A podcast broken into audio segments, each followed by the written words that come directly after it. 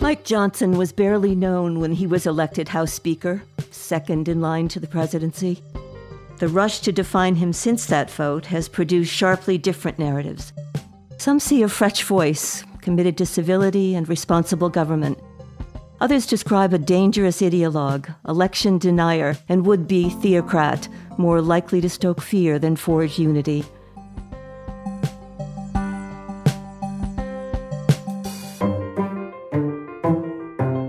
This is why we wrote this. I'm this week's guest host, Gail Chaddock. We're talking with Krista Case Bryant, the Monitor Senior Congressional Correspondent and frequent guest on this podcast. Welcome back, Krista. Great to be back. Thanks, Gail. Krista, the last time you joined us, we were talking about then Speaker Kevin McCarthy and his prospects for uniting a deeply divided Republican caucus. I love how you framed that question. You left Washington and its echo chamber, and you found an interesting angle on it that he had more capacity than the traditional narrative would allow. Yes. You know, when I went out to Bakersfield, California, his hometown, to learn more about Speaker McCarthy and what made him tick, the number one thing that I heard from people who've known him for decades is that his special talent is getting people together behind closed doors, away from the cameras, and really helping them come to compromises or deals. But I think what's become clear in the last couple of months is that that strength may have also been a vulnerability he was probably stretching himself to meet demands on one side and then also stretching in the other direction. And then if people started talking among themselves or things got leaked out to the press, they start realizing wait, he's promising so many different things that there's no way he's going to be able to make good on all of these different promises. And I suspect that that was part of what undermined trust and caused him to be ousted. After he was gone, I thought of your story again because the narrative on Kevin McCarthy shifted. Suddenly, he was a genius fundraiser. How would they ever function without him? He brought together a very diverse class of freshmen. And I'm thinking, where was this appreciative narrative back when he needed it in the middle of those 15 votes? Right, exactly. And I mean, I think it just speaks somewhat to the difficulty of governing with such a narrow majority. I can tell you, among the press corps, there was just a feeling of, oh my gosh, is this ever going to end? You know, once he was ousted and they kept trying to find somebody else who could get enough support in the caucus to win the speakership. Mike Johnson was a surprise, but he didn't have much of a honeymoon before people started diving in and finding things to criticize about him. You know, that's also an interesting story of evolving narrative. When I, I think back, first of all, to, to that sense of relief that Congress was going to be able to function again there's all this talk after his maiden speech of, you know, what a change of tone he was going to bring to Washington. You know, civil, positive, even gracious. And as you say, that shifted quickly. What's going on? There's clearly a lot of concern around Mike Johnson. There have been a lot of really specific quotations or references to the many things that Mike Johnson has said over the years about a lot of these hot button topics, particularly abortion and homosexuality and same sex marriage. After Roe v. Wade was overturned, he called it a great, joyous occasion. And he later wrote on Twitter that we will get the number of abortions to zero. And he was referring to his home state of Louisiana. I think a lot of those sorts of things have generated a great deal of concern. A lot of people have started talking about Mike Johnson in the context of Christian nationalism.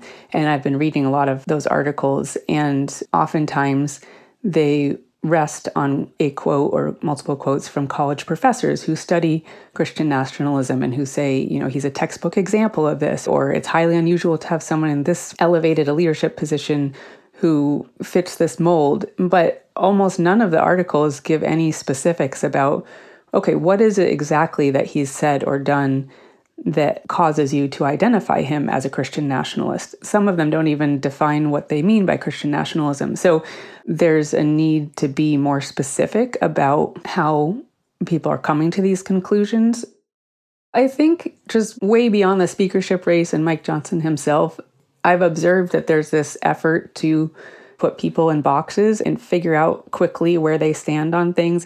And people try to reduce uncertainty or fear by saying, okay, I know where this person stands, and therefore this is how I should relate to them.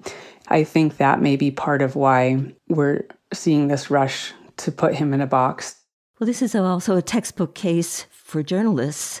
You know, how do you investigate whether or not these concerns that you're hearing are valid?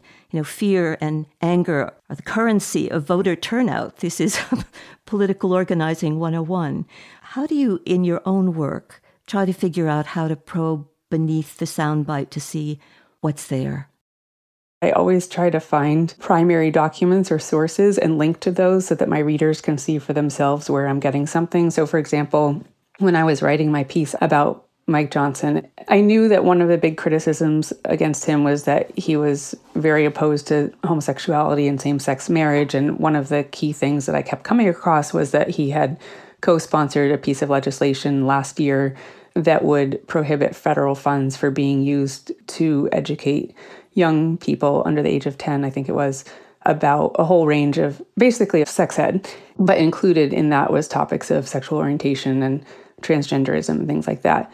It was widely described as a federal version of Florida's quote, don't say gay bill. And I found the piece of legislation and I read as much as I could on deadline to try to get a sense of like, okay, what was it that they were actually doing here and what was the rationale that they provided for doing that? And they cited some very specific examples of things that federal funds had been used to teach children about. And some of them were so sexually explicit that my editors actually insisted on taking them out of the story. and I think, you know, that doesn't absolve Mike Johnson of the criticism, or it might not assuage the concerns behind that criticism, but it does provide a level of specificity and a document that somebody who's concerned can go read and come to their own conclusions. It's interesting, too, to look at the conclusions that are drawn from some of these toxic quotations, which go viral and then take on a meaning larger than, as you say, the context they may be in. Uh, I was reading a piece in The Guardian by a college professor who had this line The Republicans who elected Johnson Speaker by a unanimous vote have aligned themselves with total political rule by an intolerant religious sect. Now, that's a leap. I think that may be part of the dynamics of how these narratives get established and perpetuate themselves. Well, and I think that points to a way that journalism has been changing in recent years. Back in the day, journalism was about, you know, answering five basic questions who, what, when, where, why. And then it's sort of evolved into, well, everybody already knows what happens because there's a million people publishing stuff online. So now the real value we can add is explaining what that means. And sometimes in the process of doing that, the who, what, when, where, why questions get short shrift a little bit. It's a big ecosystem. I actually do think that it's really valuable to have some media sources doing what, what I think they genuinely and sincerely believe is a service of sort of being canaries in the coal mine. Like, look, there's major concerns about American democracy, and we're not going to just dance around the edges or just give you the facts and hope you connect the dots. And I do think that there's a valuable place for that. But I think the challenge is when the whole ecosystem becomes one or the other, then you sort of lose that balance and that complementary nature of the different types of journalism. It creates an environment where if you want to be seen as a respectable journalist, there's sort of no go zones. Like you just don't address certain questions or you don't entertain certain arguments, even to analyze them and determine whether they're valid or not. And my concern, having started my beat on Congress the week of the January 6th attack on the Capitol and seeing what that kind of anger could do and could result in. My concern is that by just so refusing to engage with ideas that are animating a huge portion of the American population, that divide's just going to grow wider and the potential for violence will become greater. Part of this narrative is to describe Johnson as a leading election denier or the leading election denier, aside from former president himself. Do you think that's accurate? Well, I think that specificity is really helpful. There's a tendency to put everybody in one big election denialism box, you know, and that includes January 6 protesters who showed up with bear spray and were shattering the windows to get into the Capitol.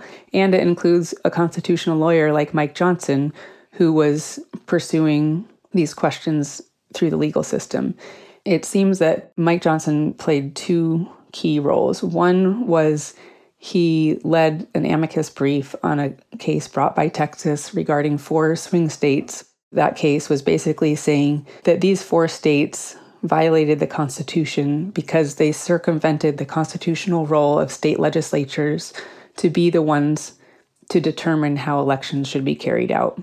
And the Supreme Court said, well, Texas doesn't have standing to bring that case because Texas is not one of the four swing states and wasn't affected by what happened there. And so the case was thrown out on standing. So, what my colleague Sophie Hills and I were trying to figure out on deadline is did the arguments themselves not hold any weight? And what we were able to figure out is even if the arguments had had weight, you can't bring something like that after an election because they really should have been brought before the election because once everybody votes according to the ways that the state officials have determined is legal, it's not fair to say, oh, well, we just need a complete redo or we're just going to throw out all your votes or whatever. And then the other main role he had, and this is where he's called the leading architect of the Electoral College Challenge, is you know, you had Trump pressuring members of Congress to vote against certifying the election. And then you had some minority of Republicans saying, you can't do this. This is totally wrong and unconstitutional. This is not our role. And also just think of what would happen if the Dems followed suit the next time our guy won. And so Mike Johnson came in with like a third way, which is you don't have to go along with everything Trump's saying about the election being rigged or stolen. What you can say is just the changes that were made leading up to election day were unconstitutional. And that's all. That's why we want to investigate this further. And so a lot of members of Congress cited Mike Johnson's legal arguments in explaining why they chose not to certify the election. And so that's why he's been identified as such a key player in all of this. This speaker has made a great point, both before and after his election, to a commitment to civility. Is there any evidence, looking at him now, looking at how he's functioning, that this commitment is real? Well, I did think it was noteworthy that in his maiden speech, just after being elected Speaker, pretty much the very first line was a recognition of his Democratic counterpart, Minority Leader Hakeem Jeffries. And he said, I know that in your heart you love and care about this country and want to do what's right. We're going to find common ground there. And you can say, well, words are cheap and anybody can say that. It's another thing to do it. But in the current environment in Congress, even just saying something like that, putting it at the beginning of your speech, is significant. And it's a change in tone from how the Democrats were talking about Mike Johnson. It's a change in tone from how many Republicans have talked about their Democratic colleagues. And so I think it's significant, and time will tell to what extent he can walk the walk as well as talk the talk. Does that mean that groups with genuine concerns about comments he's made about homosexuality, trans, abortion, women's place, and so forth, are their concerns illegitimate? No, I think those concerns are very legitimate.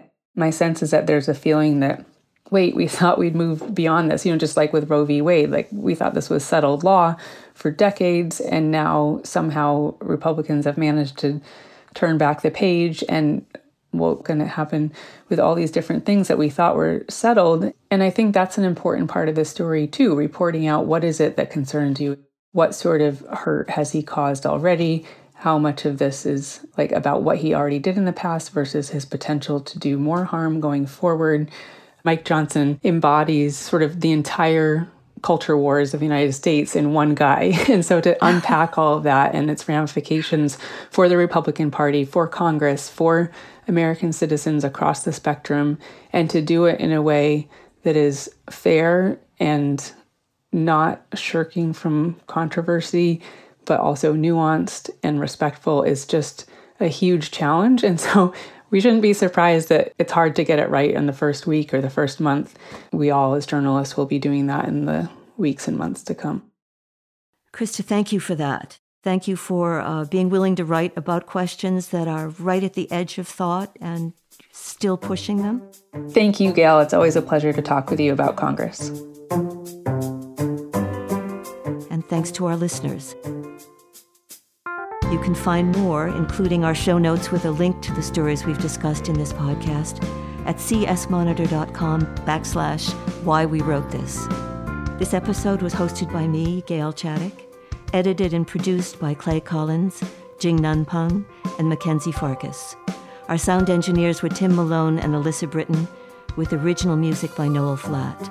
Produced by the Christian Science Monitor, copyright 2023.